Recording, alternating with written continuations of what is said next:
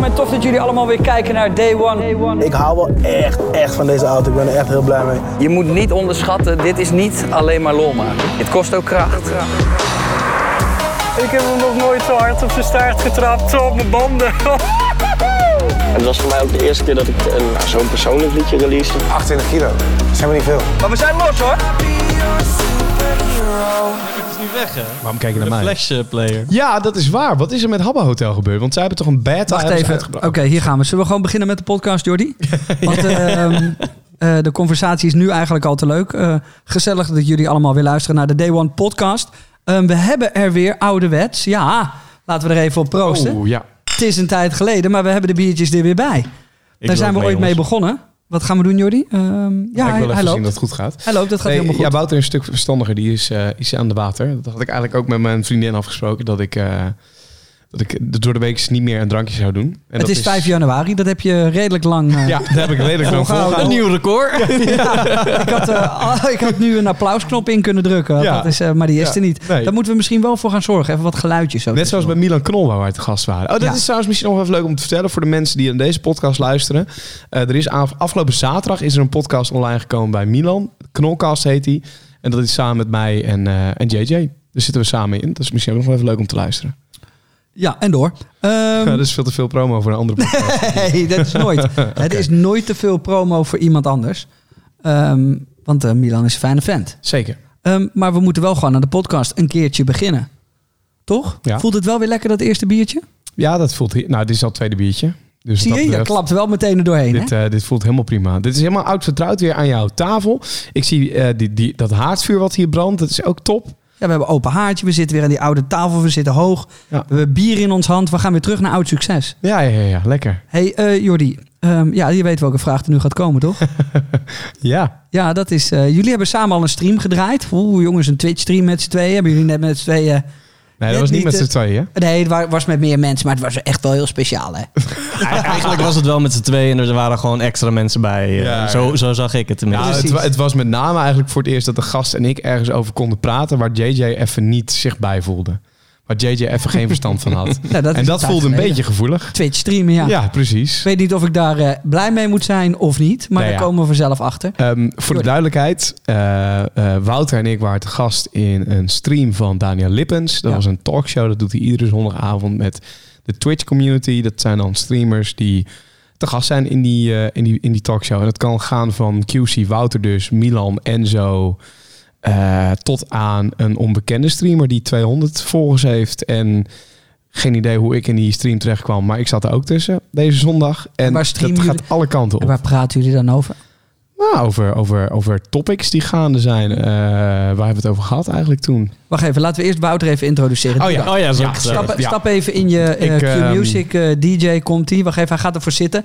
Jullie moeten even nagaan. Jordi zit aan een hoge houten tafel... op een groene fluwelen stoel zich voor te bereiden. De open haardvuur staat aan. Hij heeft een klein biertje in zijn hand. Had moeite met hem open te krijgen. Daar moeten we ook eerlijk over zijn. Je hebt heel even gestrukkeld om het biertje open te krijgen. Maar hij dat smaakt hij nog lekkerder hè, als hij open is. Ja. Hij is goed koud, want hij heeft buiten gestaan. Ja. Jij bent ready voor jouw intro, hè? Zeker. Oké. Nee, we gaan in gesprek met een man die ik geregeld in mijn woonkamer voorbij hoor komen. En dan denk ik, welke mannenstem hoor ik daar? En dan loop ik naar mijn kamer, of naar de woonkamer. En dan zie ik mijn vriendin zitten. Mm-hmm. En denk ik, hallo, welke mannenstem hoor ik daar? En dan zit zij een Wie is de Mol of video van Wouter te kijken. Wouter is druk op stream, Wouter is druk op YouTube. Maar daaromheen weet ik eigenlijk nog niet zo heel veel van Wouter. En toen dacht ik, ja, dat kan ik van tevoren allemaal gaan opzoeken. Maar laat ik er dus gewoon blanco ingaan. Door nu te weten dat hij groot is op Instagram, groot is op YouTube... op Twitch actief is, dat hij zich bezighoudt met Wie is de Mol, wat nu ook weer begonnen is, wat daardoor ook keihard gaat. Hij houdt zich bezig met Minecraft en daaromheen weet ik niet heel veel. En een begenadigd online ondernemer. Ja, nou, dat had ik wel al. Dat had ik ook wel hier en daar gehoord, ja. Dus daar gaan we het over hebben. Wouter, vind je dat een goede introductie? Ik was wel heel benieuwd toen ik hoorde. Ik hoorde je in mijn woonkamer. Dacht ik, oh shit. Oh ja. Nee, dat was het wat je hoorde. Drie mannen in een woonkamer. En sowieso alles in een woonkamer is fout. Ja. drie man in de woonkamer voor een open haardvuurtje met een biertje kan ook uit de hand lopen. Ja, precies. Ja. Maar jij wordt dus veel gestreamd in de woonkamer van Jordi. Ja, dat hoor ik nu ook voor het eerst. Ja. Nee, hartstikke leuk. Ja, ik denk inderdaad dat je het goed samenvat. Ik denk in hart en nieren sowieso gewoon een gamer. Zo ook echt begonnen op YouTube. En daarna heel erg... Ja, ik heb zelf dat ik gewoon al heel erg jong ondernemend was. En YouTube heb ik vanaf het begin ook wel echt als een platform gezien met mogelijkheden buiten YouTube. Dus inderdaad, daar ook veel mee bezig geweest. Super interessant nu al. Dat ik denk, ik heb nu al 20 vragen. Maar de eerste belangrijke vraag van vanavond, en dat is voordat we beginnen. Hoe voelt het voor jou om zo gestreamd te worden in Jordi's woonkamer? Terwijl ik vind dat dus echt super grappig. Want die is de mol, zeg maar. Ik zit normaal altijd in een hele donkere gaming niche. Ja. Waar nooit iemand je kent of nooit iemand van je hoort. En dan... Ja, omdat ik Wie is de Mol video's maak. Voor de mensen die het niet weten, ik bespreek zeg maar na een Wie is de Mol aflevering... bespreek ik de geheime hints en aanwijzingen... en ik ga wat dieper in de materie en zo. En dat is eigenlijk een beetje die mainstream content. Dat als iemand mij kent, dan zeggen ze... hey, jij was die jongen van Wie is de Mol. Dus het is wel heel grappig om te horen dat het inderdaad... Hoe lang doe je dat al, dat Wie is de Mol dan? Ik denk nu 3 jaar, 4 jaar of zo. Ja. En merk je dan ook dat zeg maar jouw doelgroep een beetje opsplitst van de mensen absoluut. Die jou volgen? Ja, ik merk toch wel dat gaming is wel echt jonger. Dat zijn wel echt gewoon net de middelbare schoolgangers of misschien soms ook nog iets jonger. En Wie is de Mol? Ja, ik had op een gegeven moment een meet and greet en dat zijn dan voornamelijk dus jongeren. En toen stond er zo'n vrouw van 50, 55 stond er tussen en ik dacht van, nou, dat is dan de moeder van een van de kijkers. Ja. En die kwam helemaal zenuwachtig. Ja, ik kijk elke Wie is de Mol video. Dat zag ik echt niet aankomen. Ja, super lief en super leuk. Dus er zijn inderdaad heel veel wat ouderen die dat dan weer kijken. Hey, even samengevat. Voor de mensen die jou niet kennen. Jordi heeft het al even uitgelegd. Maar er is niemand beter die dat natuurlijk zelf kan uitleggen. Of er is niemand beter dan jijzelf die dat kan uitleggen. Wat doe je allemaal? Hoe moeten we jou zien en hoe zie je jezelf? Ja, ik vind dat dus echt een van de moeilijkste vragen. Want... Ja, maar zeg ik het al. Ja, nou lekker. Ja. Nou, hoe lang heb je? Ja. Nee, ja, ik denk dat je het gewoon een beetje moet zien in een paar algemene pilaren die ik doe. Ik doe dus algemeen YouTube. Ik heb daar nu 3 kanalen. 1 Minecraft kanaal, dat is een game die waarschijnlijk een aantal mensen wel kennen. Een algemeen gaming kanaal. En dus een persoonlijk kanaal waar ik Wie is de Mol doe. En soms doe ik experimenten. Ik heb met National Geographic samenwerking gedaan als ambassadeur. Dus dat zijn een beetje de YouTube dingen. En zoals je al zei, ik vind het heel leuk om dingen daarnaast te doen. Dus ik heb mijn Minecraft voornamelijk heel erg uitgebouwd met allemaal kleine bedrijfjes eromheen. Om eigenlijk de ervaring van mensen 360 graden om Minecraft heen te maken. Superlijp. Ja. En hij heeft dus, dit is dus wat ik interessant vind aan het internet. Is hij heeft dus gewoon Minecraft the game. Nou ja, hebben we het wel eens over gehad. Daar ben je zelf misschien wat oud voor. Ja. Als ondernemer kan je daar heel diep in duiken. Daar kan je heel goed je geld verdienen. Ik heb zelfs knuffels voorbij zien komen... die per duizenden de toonbank overgingen. Ja, ja. Dus er is veel meer dan alleen maar dat YouTube en een beetje Minecraft spelen... en af en toe wat Wie is de Mol dingen doen. Ik denk dat het Wie is de Mol... gedeelte misschien voor jou het leukste gedeelte is om te doen. Want daar zal je eigenlijk niets aan verdienen, denk ik. Nee, voor advertenties en zo hoef je niet per se te hebben. Precies. Nee. Maar dus, het is wel heel leuk, ja. Ja, en dus dat zal een stuk passie zijn. En dan heb je van je gamingkanalen of daaromheen... heb je echt wel een florerende business kunnen bouwen. Ja, nou ja, hoe ziet dat er dan uit? Hoe moet ik dat voorstellen? Dus ik ben 34 jaar. Ik ben nu aan het luisteren en ik denk bij mezelf... ja, fuck gaming... Wat moet ik hiermee, Minecraft? Daar ben ik veel te oud voor. Maar als je dan verder gaat kijken... dan ben jij daar echt een begenadigd ondernemer in. En hoe heb je dat vormgegeven? En hoe is dat gegaan? Want op een gegeven moment word je gewoon te oud... om zelf alleen maar te spelen. Ja, ik denk dat je... Het is inderdaad altijd heel snel dat mensen... zeker op YouTube, die kijken en die zien een video... en zeggen zo, nou, hij speelt Minecraft... en daar hou ik op met mijn gedachtegang. Hij speelt een game, krijgt advertentie over... Nou, prima. Ik ga verder met mijn leven. Maar ik heb het eigenlijk altijd wel anders gezien. Ik heb het gezien als, zoals ik al zei, een platform. Een plek eigenlijk waar je gewoon heel veel mensen kan bereiken in een speciale niche. En dan denk je van, waarom heb je dan Minecraft gekozen? Nou, op YouTube en gaming algemeen ben je eigenlijk een beetje overgeleverd aan de algoritme goden. Namelijk, je zou vast wel Fortnite kennen...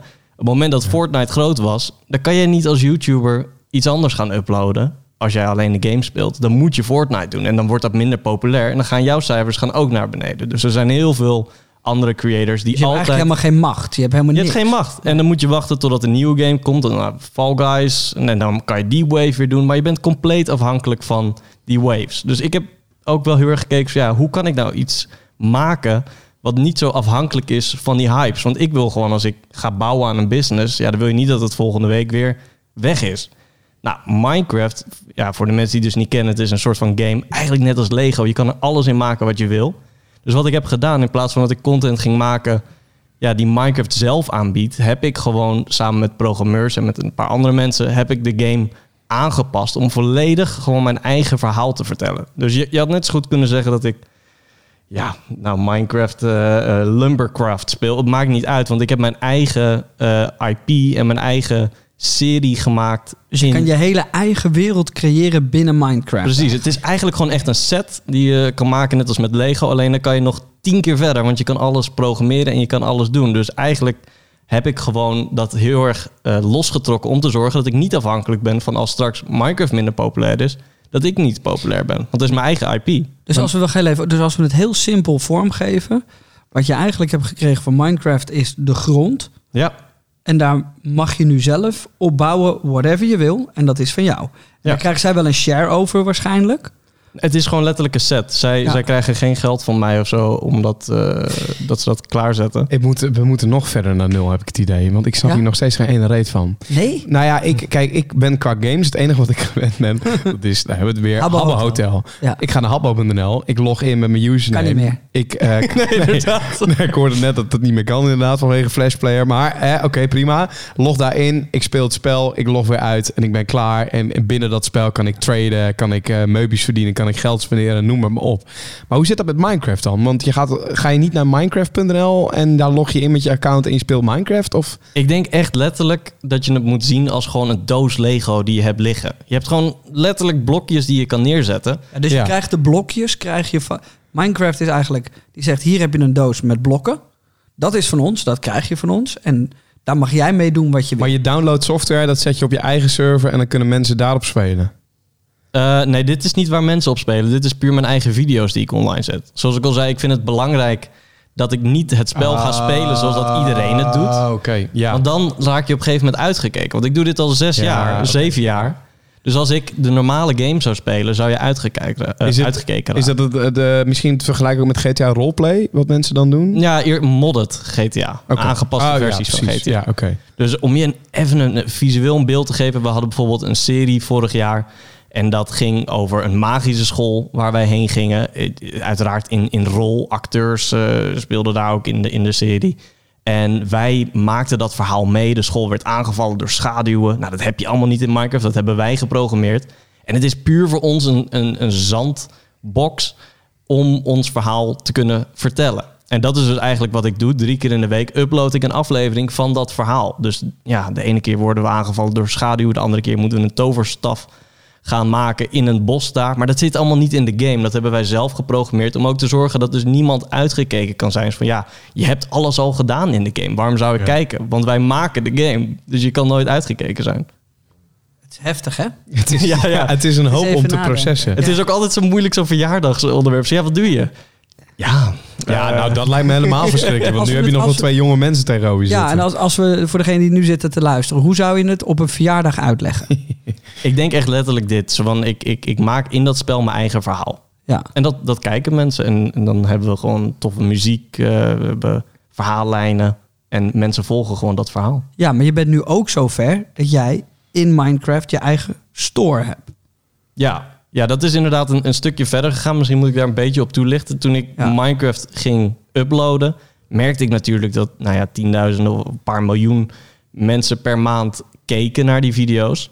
En ik heb zoiets van, ik wil eigenlijk dat, ik vind het heel leuk om dingen ook buiten YouTube te maken. Dus toen heb ik gedacht van, oké, hoe kan ik nou die mensen ook iets van mij geven, maar buiten de video's? Dat ik niet alleen maar afhankelijk ben van YouTube. En toen ben ik dus gaan kijken, nou oké, je kan de game dus blijkbaar online zetten en een server maken en daar kunnen mensen op spelen. Dus alles wat mensen in de serie zien, kunnen we namaken in die wereld. En dan kunnen zij daarheen en kunnen het dan spelen. En ja, dan heb je natuurlijk wat verdienmodellen die eraan zitten. Bepaalde toegang, dingen die je kan kopen. My mind is nu al blown. Ja. Want jij, wacht even een samenvatting. Het is echt... Dus je speelt Minecraft. Ik heb mijn ogen dicht terwijl ik dit vertel, zodat ik het een beetje bij kan houden. Je hebt Minecraft. Ja.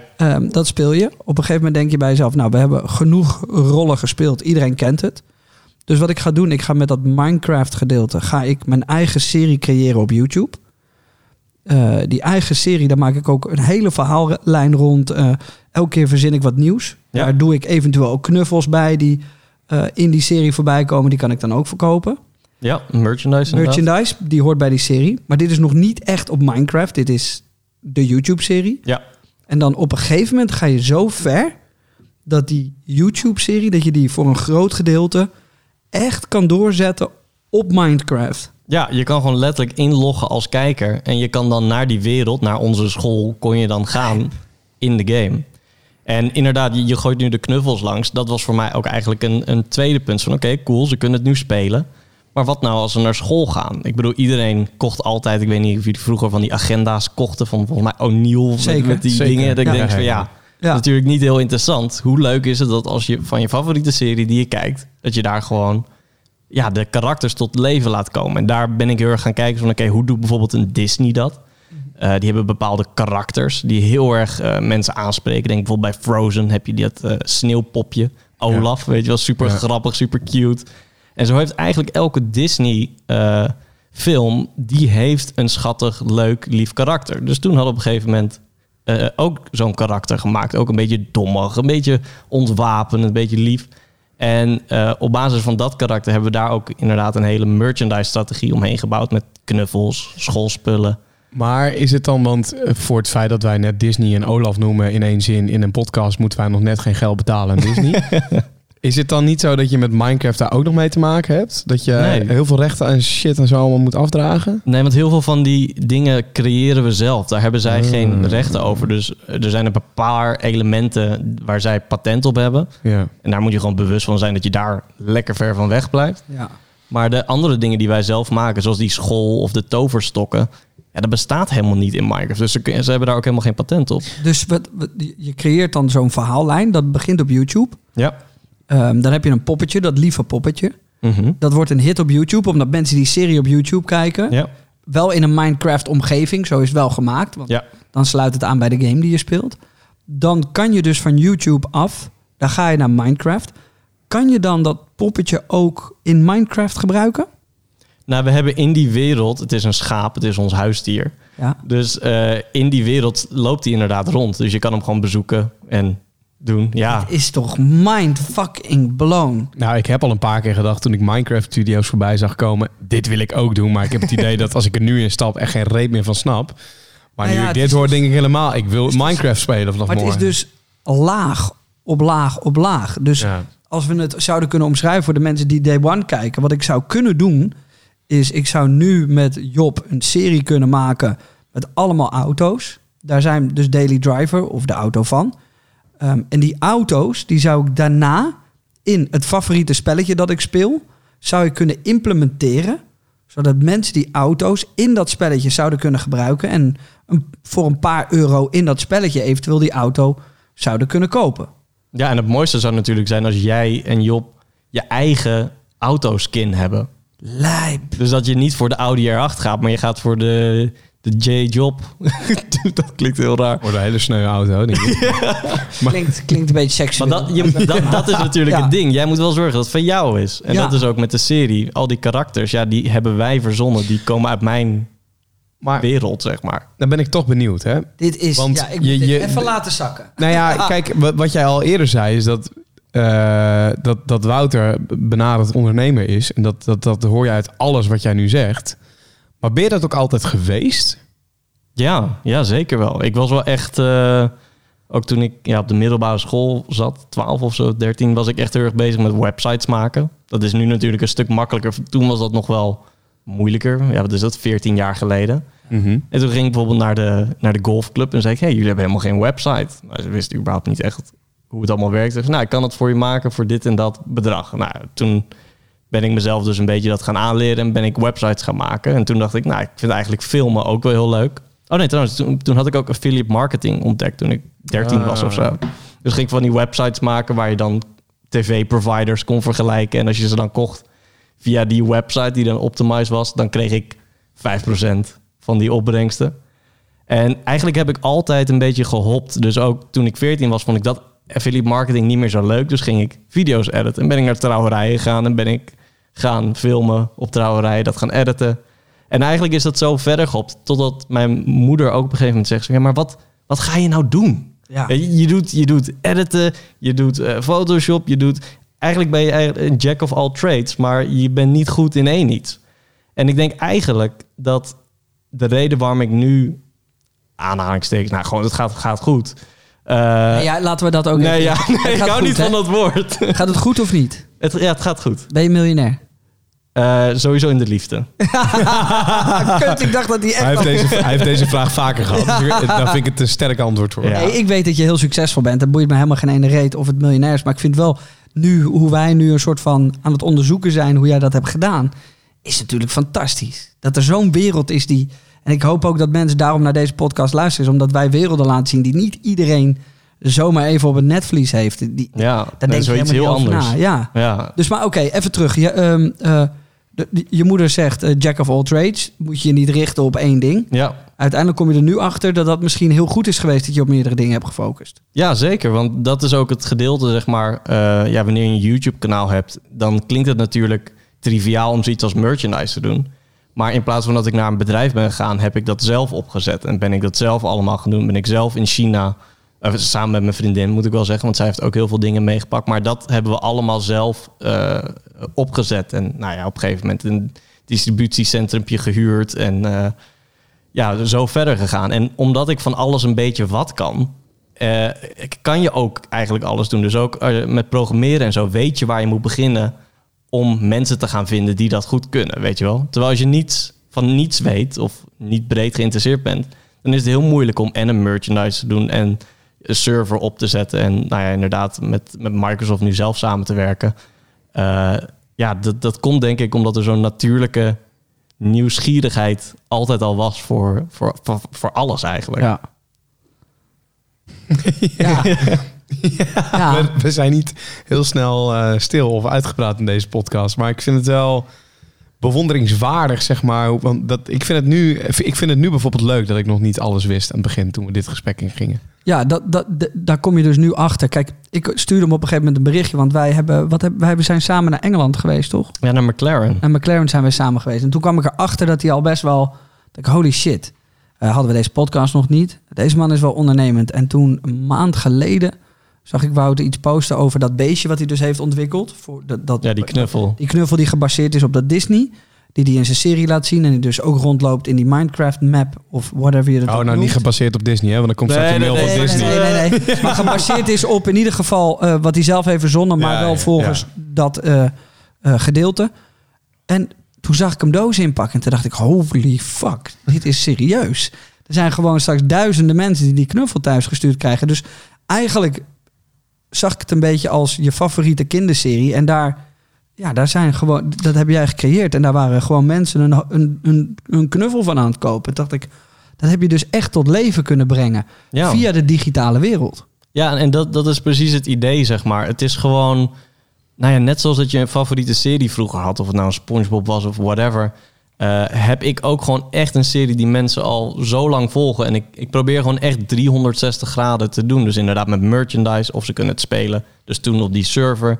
Maar we zijn ook op een gegeven moment bioscooptours gaan doen. Toen had ik zoiets van, hey, er kwam een nieuwe YouTube-functie uit, Premiere. Dan kan je zeg maar met z'n allen tegelijk die video kijken. Toen dacht ik, hé, maar wacht even. Dat kan ook in het echt. Als we met z'n allen de video gaan kijken in een bios. Nou, dan ben ik contact gaan zoeken met grote ketens. Heb ik gezegd, hey, dit is mijn idee. Ik wil een 1 uur special in de bios doen. En ja, we zouden nu eigenlijk dit jaar onze 4e tour doen in de bioscoop. Gewoon met dus een custom-made 1 uur lang verhaal. Een film eigenlijk, die we dan daarheen brengen. Het klinkt nu echt als het grote succesverhaal wat allemaal goed is gegaan. Is er één ding wat je kan benoemen wat echt een tegenslag is geweest, of wat een fout is geweest misschien, of iets waar je gigantisch tegenaan bent gelopen? Ja, ik denk dat iets wat ik wel lastiger vond is soort van misschien toch een soort van erkenningsdrang dat als je op YouTube zit, en ik heb dus niet de meeste kijkers, ik heb gewoon standaard 70.000 kijkers op de serie.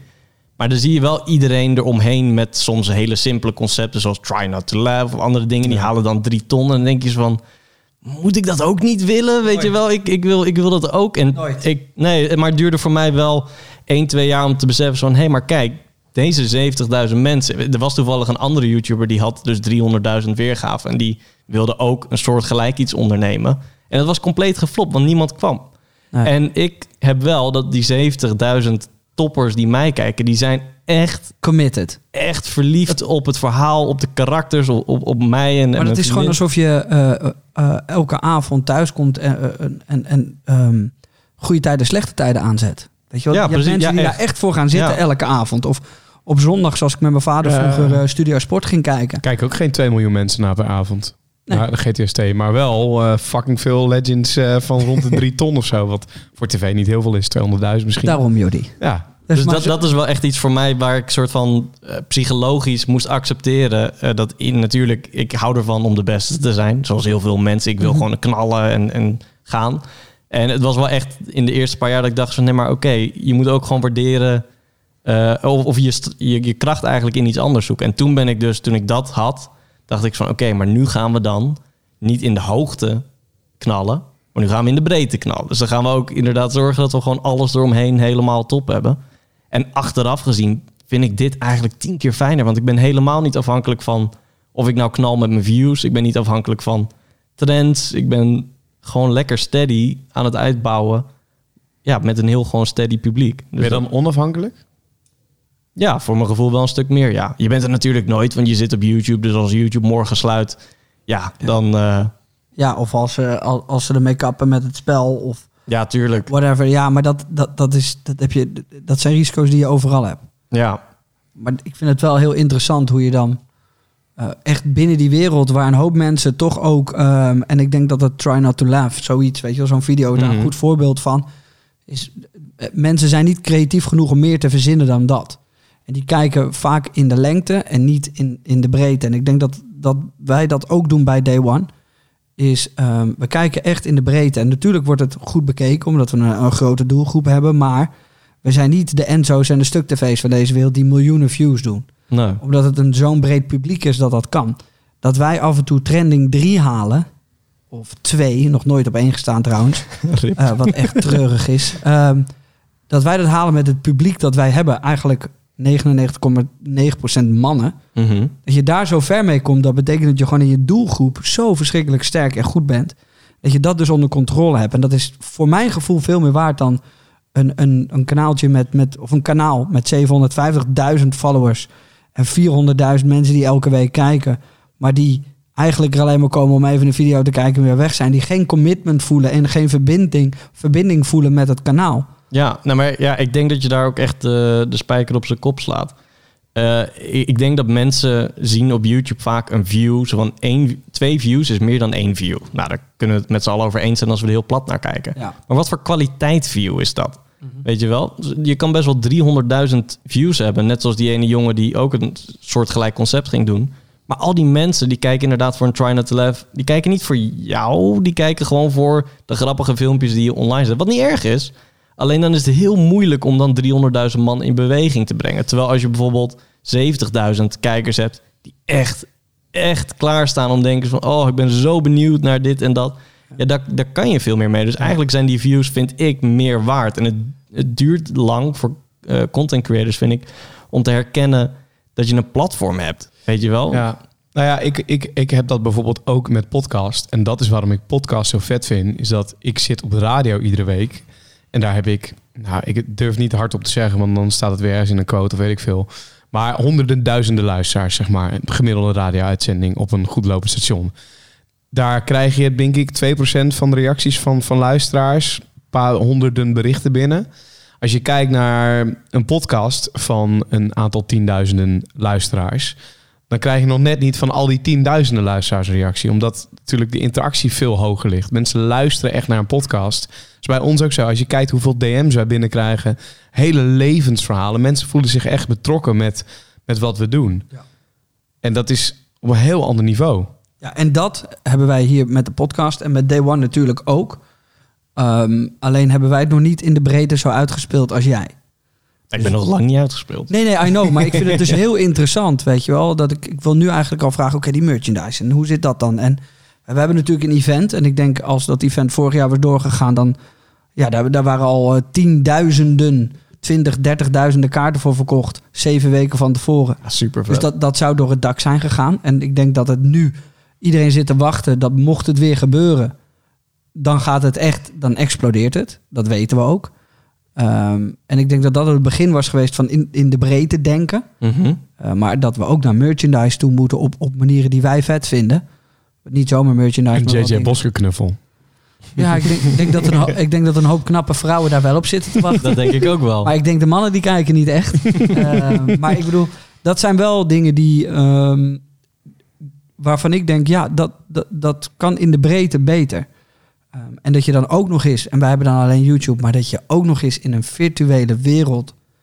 je eigen dingen kan maken... die mensen zouden kunnen kopen in een virtuele wereld. Mm. Ja, dat is echt mind-fucking-blown. Ja, en ik denk ook wel dat het werkt bij Wouter... omdat het is een heel logisch verloop, toch? Ik bedoel, het is niet zo dat jij dingen gaat doen...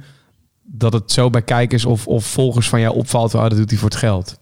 Nee. Alles wat jij uitbreidt bij jouw platform, bij jouw serie... dat is allemaal een logisch verloop en een logisch iets of zo. En dat je daar dan toevallig zeg maar in onderneemt en daar geld mee verdient... dat is voor jou heel een mooie stap. Maar voor de kijker is dat niet gek of vreemd of verkeerd. Nee, en ik denk dat vaak ook wel... zeker in Nederland wordt een beetje op neergekeken... als je bewijzen van geld verdient aan... dingen, omdat van ja, je doet het voor het geld of whatever, dat zeggen ze altijd heel snel, maar ik denk ook dat je moet zien is van ja, je maakt gewoon voor iemand ook een product waar ze ontzettend veel van houden. Als je kijkt naar die knuffel, ja, die zien wij met foto's, die nemen ze mee op zeilboten, die nemen ze mee naar de klas. We krijgen heel veel vragen, ja, mogen we niet de kleinere variant, want we willen heel graag in de klas, voel ik me gewoon veilig met hem. Ja, en ook met de events en zo. Ja, we hebben dan zo'n event gedaan waar we dan een film doen. Nou, de locatie hebben we allemaal. We hebben allemaal mensen in dienst daar. We doen meet and greets voor elke persoon. Meeten we die persoon. En het kaartje is €16. En dat iedereen zegt tegen ons van ja, het is veel te laag. Het werd herverkocht op Marktplaats voor €50 per kaart. Ja, het is heel naar. Echt? Ja. Maar wij hebben zoiets van nee, maar we willen gewoon lekker instappen. Ja. Weet je, dat dekt gewoon alles. Dat is helemaal prima. We hoeven niet... voor €30, wat misschien mensen er wel voor zouden betalen. Het gaat voornamelijk ook gewoon om... ja, voor ons om een leuk project te hebben... en voor mensen om blij ermee te zijn. En als je dan kijkt zeg maar, naar de toekomst... is de toekomst nog steeds waarbij jij... plat gezegd in de spotlight staat, zeg maar... als ondernemer ook nog steeds de Wie is de Mol-video's... bij wijze van spreken doet, of je content op YouTube doet? Of ben je stiekem al aan het nadenken over een moment... dat je meer achter de schermen stapt, omdat je dat chiller vindt... of nou, ik denk dat ik nu eigenlijk wel heel veel achter de schermen doe. We hadden het natuurlijk over die server waar spelers kunnen spelen. Maar met Jay heb ik het ook over gehad dat ik nu met Microsoft zelf samenwerk. Dat is de eigenaar van Minecraft. Dus wij maken nu met een team, maken we producties. Eigenlijk net zoals dat we onze eigen werelden en sets hebben gemaakt en geprogrammeerd. Maken wij dat nu voor hun en zij verkopen dat nu op hun eigen platform. Dus dat is eigenlijk al voor mij, ja, business-wise. Als je kijkt waar geld bewijzen van wordt verdiend, is dat al... ver overgenomen van wat YouTube verdient, zeg maar, aan de advertenties en zo. Dat is allemaal niet, dat weet jij ook wel, dat is niet niet soeps. Ik heb heel vaak... En jij lacht erbij, maar hij kijkt er een keer heel vaak in deze podcast geklaagd over wat we verdienen op YouTube. En dat is gewoon zo. Het is dat wij, ik denk, en kijk Wouter ook aan, ik denk dat we business-wise gelukkig sterk genoeg zijn om ons hoofd boven water te houden. En zeker. Er eventueel zelfs een hele goede penny aan te verdienen. Ja. Maar voor 90% van de mensen die op YouTube zitten... die pure entertainers zijn en sterk zijn in het bedenken van leuke dingen... maar niet ondernemend zijn. Dus de creatieven, ja, die gaan het heel moeilijk hebben. En die hebben het ook heel moeilijk. Die zien ook steeds meer afsterven en steeds meer toch maar eigenlijk opgeven. Zeg jij dus al dat jouw core business is eigenlijk al achter de schermen. Ja. En ik moet zeggen, ik heb ook... Zoals ik al zei, eerder had ik wel echt de drang dat ik dacht van... oké, ik wil ook veel views en groot halen. En ik denk vast nog wel dat ik in de toekomst gewoon ook voor fun... nog wat reactievideo's ga maken om gewoon... Ja, weet je wel. Het is ook gewoon leuk is. Ja, het is ook gewoon leuk. Maar ik merk wel dat ik het een stuk leuker vind om dus inderdaad wat meer achter de schermen uit te breiden. Of om te denken over het verhaal. Want dat verhaal is natuurlijk 20 minuten op scherm. Maar we werken 3 dagen aan zo'n aflevering met een heel productieteam die dan... Of tenminste met jongens die daaraan werken. Een programmeur, een bouwer. Noem alles maar op. Ja, maar dat is ook... het leuke is dat je bent begonnen met YouTube. En daar ga je dan... En uiteindelijk ga je... zie je... Nou ja, ik denk dat mensen best mogen weten. Maar ik denk dat ik... $2.000-3.000 per maand verdien aan YouTube. Gok ik. Hey, dit is een... Even opschrijven hoor. Ja, Instagram dat teaser. Gaat in de Forbes. Ja, dat kan... dit is... Titel. Ja, $2.000-3.000 per maand. En dat kan mijn hele team trouwens ook zien. Dus helemaal niet gek. Maar daar kan ik nog niet een... Daar kan ik een halve editor voor betalen. Ja, precies. Maandelijks. Ja. En ik heb meerdere mensen in dienst. Dus dan wordt het al wat moeilijker. Dus dat is YouTube. Dus... daaromheen moet je van alles verzinnen om creatief te zijn, om centen te verdienen. En ik denk dat jij dat naar een volgend level hebt geholpen. En ik denk dat er ook mannen zijn zoals een Enzo die dat ook goed doen met hun merchandise en dat soort dingen. Maar ik denk dat jij echt naar best wel diep bent gegaan in hoe dat zou kunnen. Maar dat je dan nu met Microsoft samenwerkt en dat zij stukken van jou kopen die zij weer door kunnen verkopen. Ja. Dat is in de echte wereld gewoon alsof de Albert Heijn... jouw brood inkoopt, omdat dat het beste brood is en het dan weer verkoopt. Dat is wel next level. En dat vind ik heel goed om te zien. Maar hoe kom je op dat punt? En hoe start je? En wanneer bedenk je dat? Dat vind ik interessant. Wanneer denk je nou, oké, ik ben hier aan het Minecraften, dat doe ik op YouTube. Mm-hmm. Prima, dat zie ik. En ik zie dat veel mensen dat leuk vinden. Maar hoe ga je dan die solide business bouwen, waardoor je zelfs op een gegeven moment supplier wordt van Microsoft? Ja, ik denk, zoals ik al zei, dat bij mij ook heel erg algemene nieuwsgierigheid is. Gewoon dat je altijd, toen ik mijn eerste YouTube-kanaal had, dacht ik niet van oké, ik ben klaar. Ik heb mijn video voor de week klaar. Ik ga nu op de bank zitten. Dan denk ik van oké, cool. Wat kunnen we ermee? En ik denk ook dat je heel erg je views niet moet zien als een view. Maar je moet het echt als een oogbal zien. Als je beseft, zeg maar 70.000, iedereen roept altijd hele grote dingen. En zo heeft 2,5 miljoen, 300.000 weergave op deze video, dit en dat. 70.000 mensen die kijken veel, wat jij doet. Ja, dan als je dan €2.000, €3.000 aan de AdSense verliest... indirect eigenlijk verliest doordat je andere mensen inhuurt... dan doe je toch iets fout. Want eigenlijk is gewoon dat veel waardevoller. En wat doe je met die oogballen? Dat is, denk ik, een beetje de hem-vraag voor komende tijd. Maar in ieder geval, hoe je daar komt... wat doe jij met, dus eigenlijk is nu de vraag... wat doe jij met die oogballen? Wat doe jij met die mensen die kijken? Nou, allereerst zorg ik dat ze... elke keer dat ze kijken... het echt naar hun zin hebben. Ja. Dat ze ook blijven terugkomen. Dat is denk ik nummer 1 prioriteit. Ik denk ook niet per se dat als jij begint met de community op te bouwen... dat het eerste is waar je aan denkt... monetizen. Dat hoeft niet. Dat kan vanzelf volgen. En daarna zou ik gewoon denken... van wat zoekt iemand? Weet je, mensen die Minecraft spelen... ja, het is best triviaal dat die een plek zoeken om Minecraft te spelen. Het klinkt heel simpel. En dan ga je gewoon denken, oké, ze zoeken dat. Hoe kan ik dat creëren? En hoe zorg ik dat het uniek is? Want je hebt in Amerika honderden Minecraft-servers. Waarom willen ze bij mij? Nou, omdat alleen bij mij is dat verhaal wat jij al zo leuk vindt... is wat jij op YouTube hebt gezien. Precies. Ja. En zo moet je gaan denken, want heel veel mensen... en dat zal Jordi misschien ook wel op Twitch herkennen... soms kunnen mensen doneren en dan laat ze een berichtje achter. En zegt iemand, ik ben al weken bezig, waarom kijkt niemand? En dan is een hele moeilijke vraag die je stelt... waarom kijken ze eigenlijk niet? Wat bied je dan? Weet je wel? En dat is denk ik... het is niet omdat jij je stream aanzet dat mensen gaan kijken. Wat heb jij nog voor doelen, zeg maar? Met je onderneming, met wat je nu doet? Ik denk, ik zou sowieso... Dit jaar gaan we next level met merch. Dus waar we eerder knuffels maakten en dat ik dacht van, dat is tof. Gaan we dit jaar echt hele toffe dingen maken. Dus daar ben ik echt super enthousiast voor. Ik denk eigenlijk gewoon verder met de lijn waar ik in zit. Ik heb dus inderdaad met Microsoft nu dat we in dit jaar zijn we van 2 mensen die eraan werken, zijn we nu naar 13, 14 gegaan. Dus die lijn wil ik wel doortrekken om daar goed in te groeien als extra bedrijf. En ik heb toch ook ergens wel dat ik toch nog denk dat ik ook nog wel gewoon wat fun YouTube-video's, zoals de Wie is de Mol, online wil gooien. Ook om gewoon nog een beetje in touch te zijn. Want je maakt wel een beetje een eilandje, zo in een niche, in een hoekje van YouTube. En dat is, ik heb een superleuk team, dus ik heb echt elke dag oprecht plezier om gewoon leuke dingen te bedenken. Maar ik zou nog ook wel gewoon wat meer mainstream dingen willen doen. Het is wel leuk om onder de mensen te blijven. Ja, absoluut. Ja, en je hebt dan heel erg zoals ik al zei, een klein groepje met wie je samenwerkt.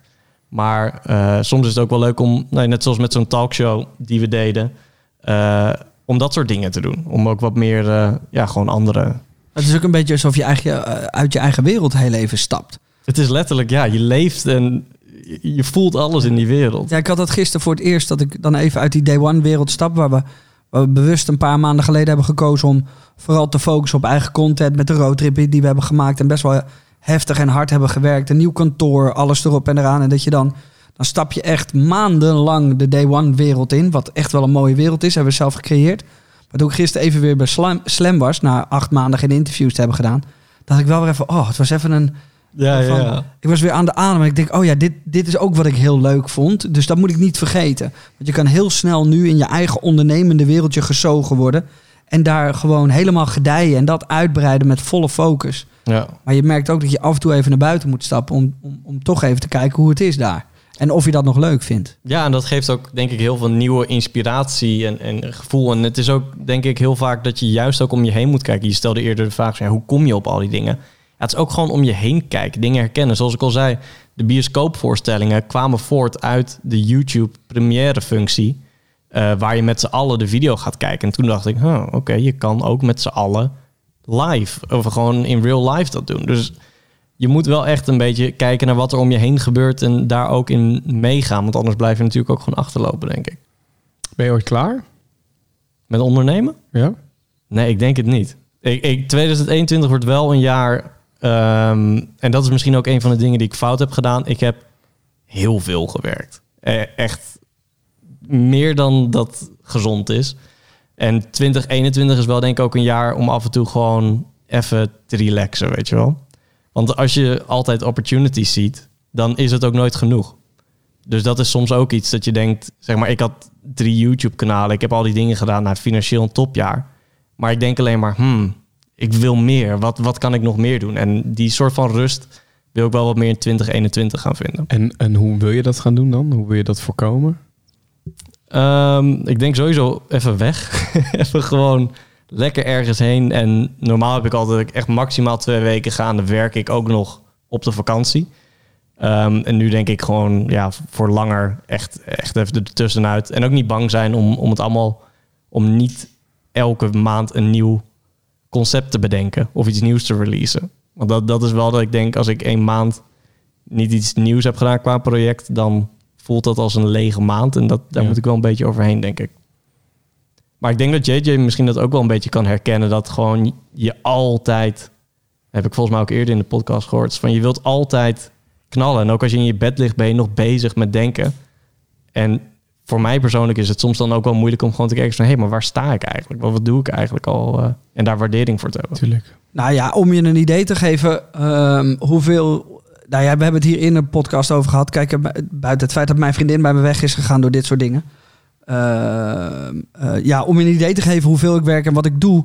En hoe mensen daar een soort van idee bij kunnen krijgen. Terwijl wij hier in de podcast zaten, heb ik, en daar ben ik me dan nu redelijk bewust van. Heb ik naar een jongen die ik goed ken, die mijn websites maakt. Die zegt, maatjes, zeg ik, alles lekker.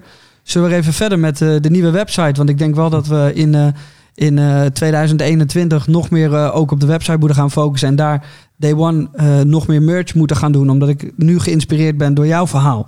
En eigenlijk gaat dat de hele dag zo door. Ik ben series aan het bedenken.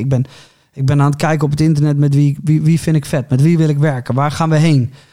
Ben ik weer met Amazon aan het praten. Dan ben ik daar aan het praten. Dan komt Videoland. Dan komt Viacom. Dan heb je... Er is zo verschrikkelijk veel wat je op een dag gaat doen. Maar voelt het ooit als... als je dag afsluit of bezig bent, zo van, ik ben klaar. Het is genoeg. Nee, maar dat heb ik ook niet. Nee. Nee, maar ik ben dat wel aan het leren. Ja, dat probeer ik dus ook. Dus ik heb leer bij. Eén ding, Wouter, wat ik je wel kan vertellen... en dat is ook wat deze... dat heb ik al vaker gezegd, ook deze podcast... maakt alles voor mij een stuk persoonlijker. Omdat, ja, op YouTube heb ik gewoon niet genoeg tijd om het te vertellen. Ik denk dat niemand erop zit te wachten... als ik in een Bentley zit, dat ik over mijn... over wie ik ben en wat ik doe aan het praten ben. Maar op het moment dat je... dat het meisje waar jij verschrikkelijk veel van houdt... bij je weggaat, omdat dat in de weg zit wat je aan het doen bent... waar je ook heel veel van houdt, dan ga je nadenken. En dan ga je wel jezelf heel even bij de kraag vatten... zoals mijn moeder dat zei... om goed na te denken over wat je nu echt gelukkig maakt. En dat blijkt het werk nog steeds te zijn. Want ik had nog steeds... hoe het is het. En ik zou het ook niet anders willen.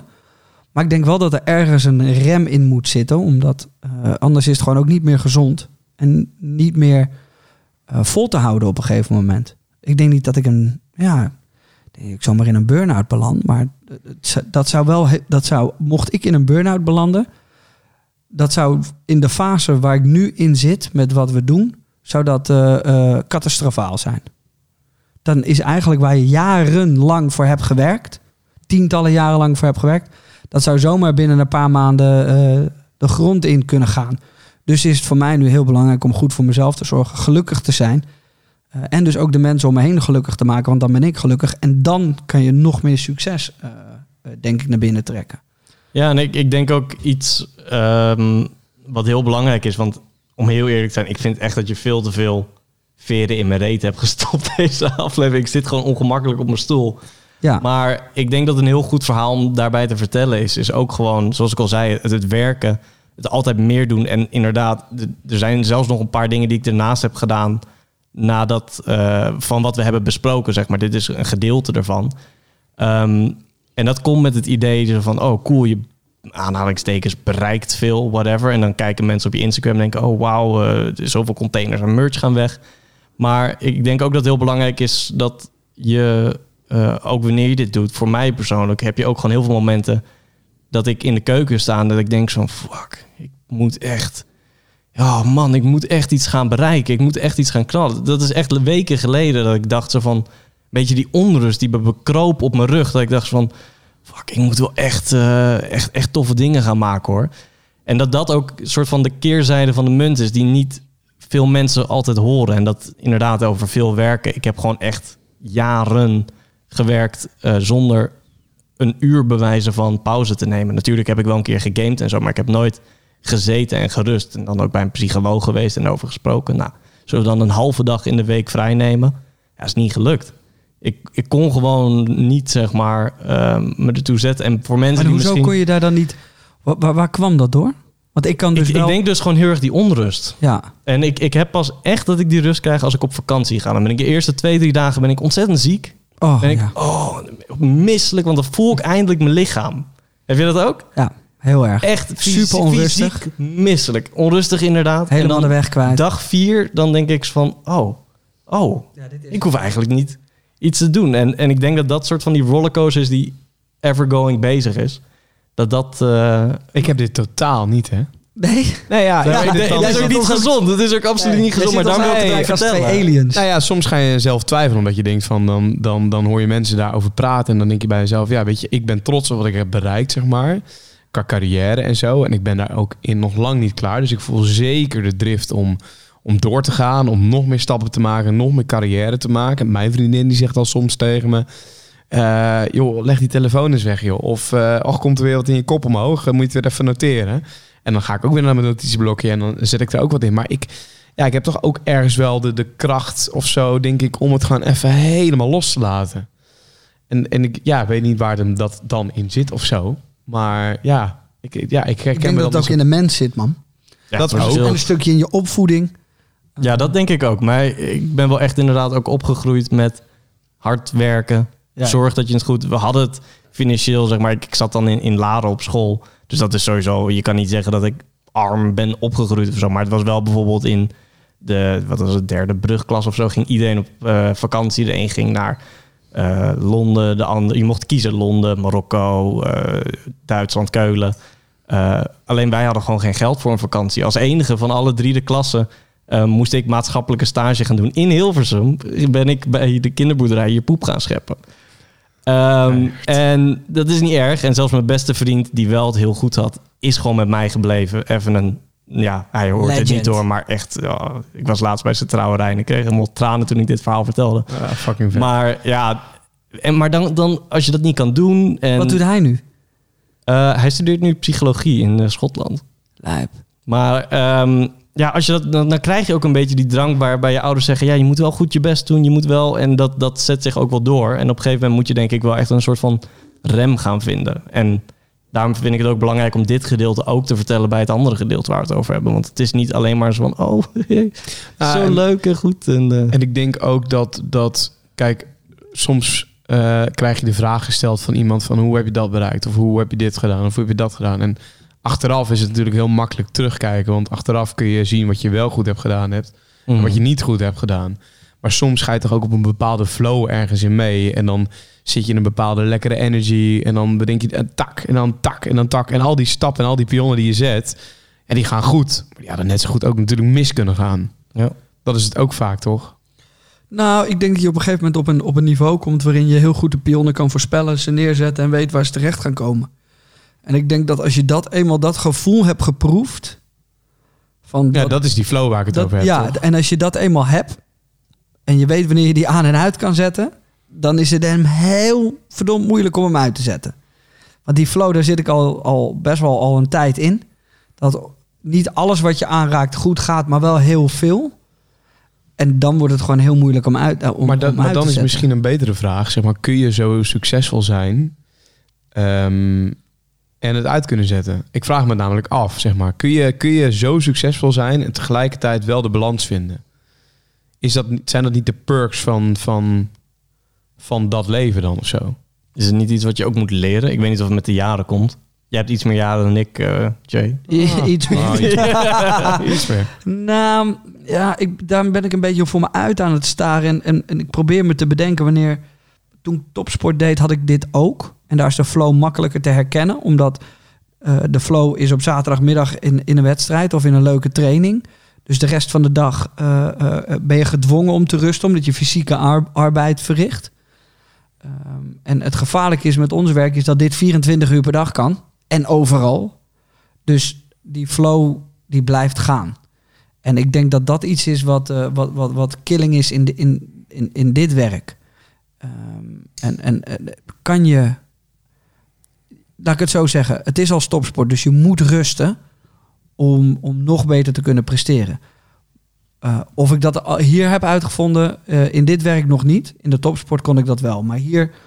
probeer ik nu de laatste maanden dat op die manier te doen. En ik denk ook dat Wouter dat nu ook zegt. Ja, je moet weg. Je moet gewoon, je moet. Want, ja, anders blijf je doorgaan. Ja, ik denk dat dat verstandig is. Want anders, je breekt gewoon ergens.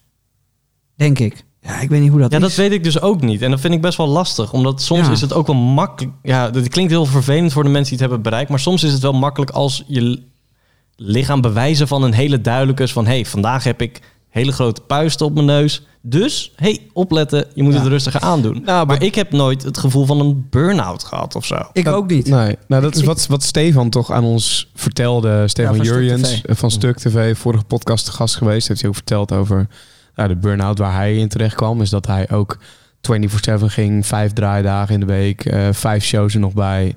En op een gegeven moment in een busje gewoon compleet het in huilen uitbarsten na een show. Ja. Gewoon normaal al kapot zijn na een show, maar nu ook gewoon huilen. Ja. En dat een Giel tegen hem zei van... joh, eindelijk. Ja. Eindelijk. Je hebt het door. Ik denk dat het moet gebeuren bij niemand kan dat ook tegen je zeggen. Als iemand naar jou toe loopt en zegt... Jay, je moet stoppen, man. Dan maar ben jij niet... dat je daarvoor eerder al wel in een soort van ongezonde situatie zit. Ja, laat ik voor mezelf zeggen. Zeg maar. Voor mij voelt het... niet voor mij persoonlijk, maar wel als ik... objectief van de zijlijn ga kijken... denk ik wel van, dit is niet ideaal. Ja, maar objectief van de zijlijn kijken naar iemand anders... dat kan ik ook. Ja, precies, maar dat is het lastige. Maar niet naar mezelf. Nee. Ik kan heel goed zien of Jordi overwerkt is. Had ik bij Stefan had ik dat ook zo kunnen zeggen. Want daar stond ik naast terwijl hij het allemaal aan het doen was. Dan heb ik hem ook gewaarschuwd. Maar voor mezelf... dat is wel een moeilijke hoor. Want dat is iets wat ik heb ook nog nooit dat gevoel gehad. En ik zie mensen bij bosjes neervallen om me heen. En denk ik, oh, moet ik dat ook niet hebben? Ja, dat heb ik dus ook. En tenminste, dat ik denk zo van, ja, ik ervaar het niet als negatief. Nee. Maar ik snap wel, en waar ik het ook met mijn psycholoog over had, zeg maar, zij zegt ook van, ja, je kan ook positieve stress hebben. Ja. Dat je altijd bezig bent. Dan zit altijd je niveau zit gewoon heel hoog. En dan is het niet per se negatief. Je ervaart het ook niet als negatief, maar je lichaam rust niet. Ja. Of je geest. Ja, ik heb dus wel eens... Ik heb wel eens gehoord dat er zijn mensen die geloven dat je hart maar zoveel tikken heeft. En dat hij dan het begeeft. Mm-hmm.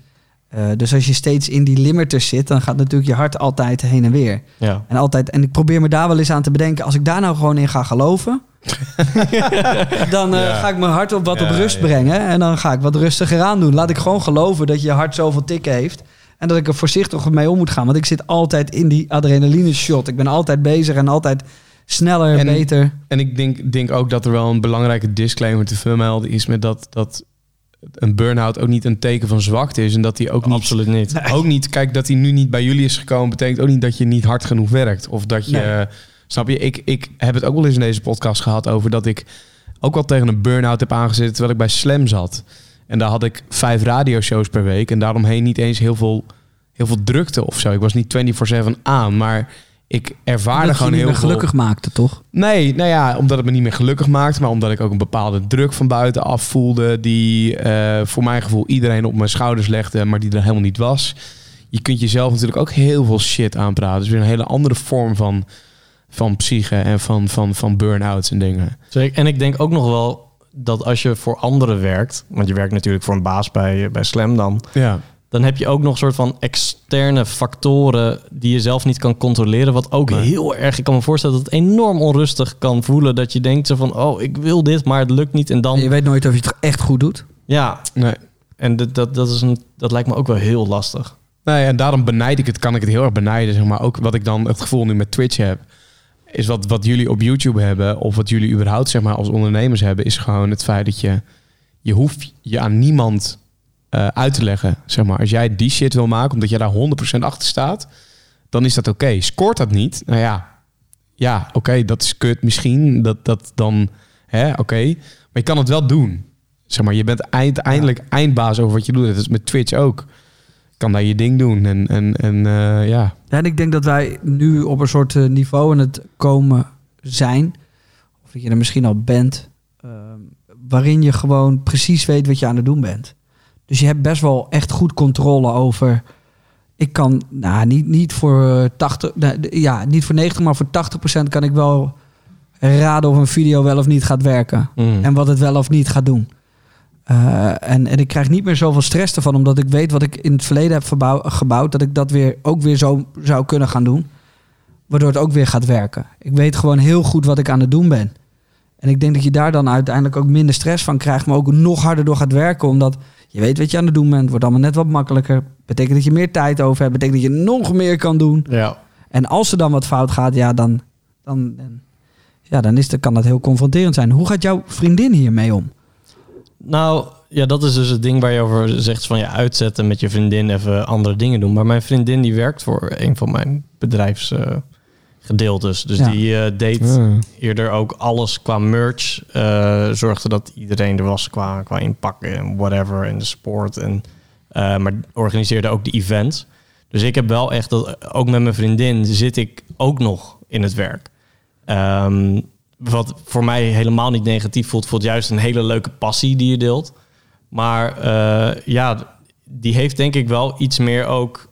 Dat ze wat sneller zou kunnen stoppen dan dat ik dat heb, zeg maar. Ik heb, zeg maar, dat ik wel eerder denk van... oké, dus, we hebben nu dit gedaan. We hebben nu net de bioscooptour afgemaakt. Oké, cool. En dan op de weg terug zeg ik... nou, wat gaan we nu doen? Ja, weet je wel? Ook, ja. En zij heeft wat meer dat ze zegt van... nee, maar dit gaan we vieren. We hebben het letterlijk niet eens gevierd. Dat we het hebben afgerond, weet je wel. Ja. Dus daar zijn we dan wel een klein beetje verschillend in. Maar zij is ook echt een topper, zeg maar. Ze heeft een beetje hetzelfde... Ze heeft nog nooit knuffels laten ontwerpen of al het inkoop daarvan gedaan. Nou, dat pakt ze gewoon zelf helemaal op. En dat is echt een topper. Is dat we een Jordi-knuffel laten maken? Ah, sowieso. Ja. Dat zijn we heel hard. Maar hebben jullie nooit negatieve mindere periodes gehad door het werk? Of het vele werken? Nee, eigenlijk niet. Nee, ik ben echt met haar twee handen op één buik. We hebben ook eigenlijk nooit ruzie over werk of andere dingen. Ik denk misschien het enige is dat we allebei... omdat we allebei heel erg... Zij is ook echt ondernemers. Ze had hiervoor ook een eigen bedrijf waar ze controllers customizen. Deze LEDs in de PS4 of PS3 toen. Zeker. Ja, customizen ze allemaal. Maar ik denk wat we wel allebei ook met elkaar besproken hebben... En voor mij is het een soort van een metafoor. Nou, het is niet een metafoor, het is een soort van... we hebben in ons huis... We hebben vorig jaar een huis gekocht. En de trapleuningen hangen nog niet. En het bedkastje is ook nog niet gemaakt. Maar hij zit daar wel. Hij ligt daar in de doos. Ja. Al een jaar. En dat is dus ook, denk ik, wat je moet bedenken. Er is geen moment dat ik denk zo van... Oh, laat ik even dat... kastje in elkaar zetten. Dus het is een soort van symbool geworden voor eigenlijk... jongens, we gaan nu dit jaar ook wat aan het huis doen, aan ons. Aan, niet dat het met ons fout gaat, maar meer gewoon samen lekker op pad gaan. Beetje TLC voor elkaar. En, ja. en de relatie en de mensen. En ik denk dat ook wel iets is wat ik nu wat meer echt probeer te forceren. Van, je moet ook echt tijd daarvoor maken, want anders knallen we samen door. Maar dan hangen nog steeds die trapleuningen er niet. Nee, dat is natuurlijk wel zo. En je wil wel dat die trapleuningen hangen. Ja, anders vlieg je naar beneden. Ja, en wie weet is het morgen allemaal voorbij... gaat het allemaal niet zo lekker en hangen die trapleuningen nog niet. Nee. Dat zou ook zonde zijn. Ja. Hey, we hebben het natuurlijk nu even gehad... Heb je nog meer dingen? Want ik heb het gevoel dat er nog meer onder zit... waarvan ik denk, oh fuck. Nou, als in op het Minecraft-gebied? Of, nee, gewoon over ondernemen. Heb je nog dingen waarvan je denkt... oeh, daar wil ik het toch gewoon even over hebben? Heb ik jullie nog helemaal niet verteld? Nou, ik denk niet dat ik... Ja, ik ben sowieso nooit echt van mijn dingen online zetten. Dus heel veel van dit weten mensen ook niet. Omdat ik hou er niet van om op mijn Instagram te zetten van... wow, kijk eens wat voor maand ik heb gedraaid. En dit en dat doe ik. Ik ben nu... Ja, gewoon eigenlijk in dezelfde lijn veel bezig, zoals ik al zei. Het is niet dat je nog diep in de crypto zit en nee, ja, opkoopt bij... een kelder vol met kinderen. Nou, ja, on the side. Oké, dit knip ik. Holy fuck, Jordi. Nee, ja, ik ben wel een beetje aan het kijken met vermogensbeheerders en zo. Om te kijken, ik ben sowieso echt absoluut geen spender. Dus ik maak mezelf €2500 in de maand over. En dan betaal ik alles, mijn hypotheek en alles van. En dan hou je een spaarpotje uiteraard over. Dus ik ben wel een beetje aan het kijken hoe ik dat ook aan het werk zet voor mezelf. En waar ben je dan aan het kijken? Nou ja, kijk... Dit gaat dus in de lijn van... dit moet ik niet ook zelf weer gaan doen. Nee. Want ik heb wel heel veel... sowieso aan de Unie gestudeerd... en veel over aandelen geleerd... en zo tijdens mijn studie. Dus. Ja, nee, maar dat ga ik dus niet doen. Ik ga het gewoon waarschijnlijk... down the rabbit hole. Ja, precies. Nou ja, ik heb wel vroeger wat met crypto gedaan, maar... Ja. Nee, ik wil het nu gewoon door iemand waarschijnlijk laten doen, ja. En dan gewoon op long term. Ja. Ja, want dat is het voor mij ook een beetje. Ik heb een heel leuk huis, ik heb een leuke auto. Ik heb alles wat ik wil. Wat rij je? Een Tesla Model S. Ja, dik. Maar oké, dus daar wil je wel misschien nog naar gaan kijken. Naar wat? Naar gewoon de investeren. Oh in, ja, wat je met je geld doet. Ja, het is ook zo zonde om het gewoon... weg te laten rotten op de bank. Daarom. Dat lijkt me dan niet de beste optie. Nee, want dat is wel wat er gebeurt. We gaan naar negatieve rentes toe namelijk. Is dat zo? Negatieve rentes. Ja, zeker. Ja. Ja, dus jij moet zo meteen gaan betalen om jouw geld bij een commercieel bedrijf te stallen. En met dat geld gaan zij van alles doen. En daar verdienen ze aan. Maar jij moet betalen om op de bank te kunnen staan. Dat is toch mooi? Ah, ik neem nog een bedrijf. Wat ik was zo'n bedrijf, jongen. Ja. Ik zeg, Jay, geef mij je geld en dan betaal je... om het geld aan mij te geven. Ja, en dan ga ik daarmee investeren. Ja, precies. Ja, en al het rendement wat ik daar pak, daar krijg jij niks van, maar je blijft wel betalen. Ja, top. Ja, dus zo hebben we het bankensysteem ook meteen onderuit gehaald. Ik wil eigenlijk zeggen, kom nog een keer langs, omdat er natuurlijk een hoop is wat we kunnen bespreken. En ik vind het super interessant. Ik denk dat 2021 voor jou misschien nog wel een succesvoller jaar gaat worden dan 2020. Want welk bedrijf is er in 2020 het meest nare jaar in de mensheid tot nu toe? Dat is wat overdreven. Ik denk dat er wel wat zijn. Afgelopen 10 jaar. Maar ik denk dat we... als je dat voor elkaar hebt gekregen... dan gaat 2021 nog wel een dingetje worden. Ik wil je bedanken. En ik denk, ja, misschien moet ik toch ook wel eens Habbo Hotel gaan spelen. Of, Habbo Hotel kan niet meer. Nee, dat kan niet meer, sorry. Of Minecraft. Ja. Nou, kom gezellig langs. Ja, Off-Earth 2. Heel interessant. Ja, daar eens meer over. Ja, daar hadden we het net over. Ha, jongens, we zijn alle mogelijkheden aan het bekijken. Jordi, wil jij nog het commerciële praatje op het einde doen? Ja, zeker. Volg me allemaal even op Instagram. Jordi, even de Spotify volgen. Ja. En dan even... Maar waarom moeten ze die Spotify volgen, Jordi? Nou, dan blijf je iedere week weer op de hoogte van een nieuwe podcast. Dat zijn er 2 per week, dus dat wil je zeker niet missen. Ja. Apple Podcast, even een recensie achterlaten. 5 sterren, even een leuke reactie erbij. Suggestie, welke gasten wil je nog horen? Wat is je opgevallen? Heb je een vraag? Gooi het daar gewoon allemaal even. En we moeten nog even een codewoordje doen. Ja, en voordat we het codewoord doen, die gaan we aan Wouter vragen... Jullie kunnen ook deze podcast gewoon in je story gooien op Instagram. Ja. Oh ja, ja. Dan beloof ik, als je mij tagt en eventueel jullie of Day One Lifestyle... Eventueel? Natuurlijk, jullie erbij. Jullie ook, oké, voor deze keer. Dan probeer ik op zoveel mogelijk mensen te reageren. En dat is altijd leuk, want dan weet ik dat je geluisterd hebt. Wouter, we hebben het codewoord. Wat gaat het codewoord worden? Het moet eigenlijk wel toepasselijk zijn, hè? Voor waar we het over hebben gehad. Ja, ik zou het lekker commercieel doen. Lekker commercieel.